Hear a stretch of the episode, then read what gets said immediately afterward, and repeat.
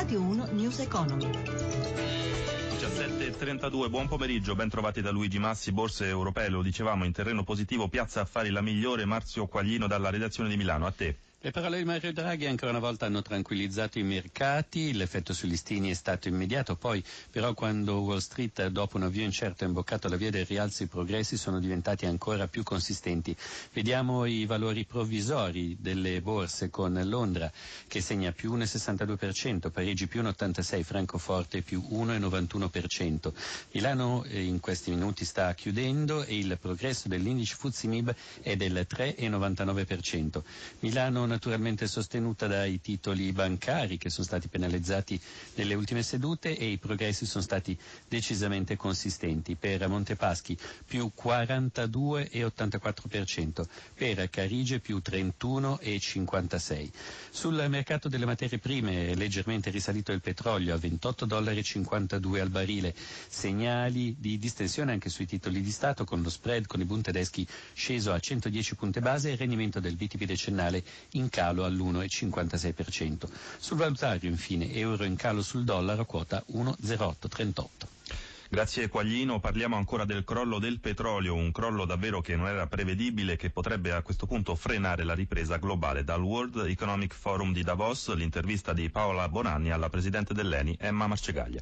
Nonostante i numeri di crescita per l'Europa per il 2016 sono diciamo, confermati attorno a una crescita del 2%, quindi non straordinaria ma in miglioramento e anche i tassi di disoccupazione sono in leggero miglioramento, lo scenario complessivo che si respira anche qui e si vede dai numeri è uno scenario che desta preoccupazione. La fine delle sanzioni all'Iran ha avuto un peso su questo momento di difficoltà internazionale? No, io direi che da quel punto di vista lì, soprattutto per esempio le, le aziende italiane ma anche europee, europee in generale vedono di buon occhio questo aspetto, cioè il fatto che ci possa essere un mercato che era fuori, no? che è stato fuori dagli scenari internazionali per molto tempo, un mercato per esempio in particolare per le imprese italiane che è sempre stato molto importante in passato. Presidente, banche protagoniste qui a Davos, le sofferenze, anche quelle manifestate in borsa, come se ne esce? Se guardiamo ai fondamentali, quantomeno delle più grandi banche italiane, i fondamentali sono piuttosto buoni. Io mi auguro che a breve si possa trovare comunque una soluzione, mi pare che ministro Padoan sta lavorando e mi pare che adesso ci siano anche delle esagerazioni dal punto di vista del mercato. Quindi mi auguro che poi una volta che si trova un accordo tra Italia e Europa su questa bad bank leggera, la situazione si possa un pochettino più stabilizzare. Il petrolio iraniano potrà incidere sugli scenari dell'ENI? Al momento il prezzo del greggio è ai minimi. I fondamentali non giustificano un prezzo così. Allora è chiaro che c'è una geopolitica che non gioca a favore, c'è l'Arabia Saudita che continua a investire, continua a a produrre e quindi gli scenari per esempio della IEA dicono che ci dovrebbe essere un riequilibrio tra domanda e offerta verso la fine del 2016 inizio del 2017. Collaborazione tecnica di Paolo Ranaldi da Davos, linea allo studio. Cambiamo argomento, maggior trasparenza nella pubblica amministrazione, taglio delle società partecipate e lotta all'assenteismo. Sono i pilastri della riforma presentata oggi dal ministro Madia. Le novità, specie sui cosiddetti fannulloni, lasciano però scettici i sindacati. Stefano Marcucci ha sentito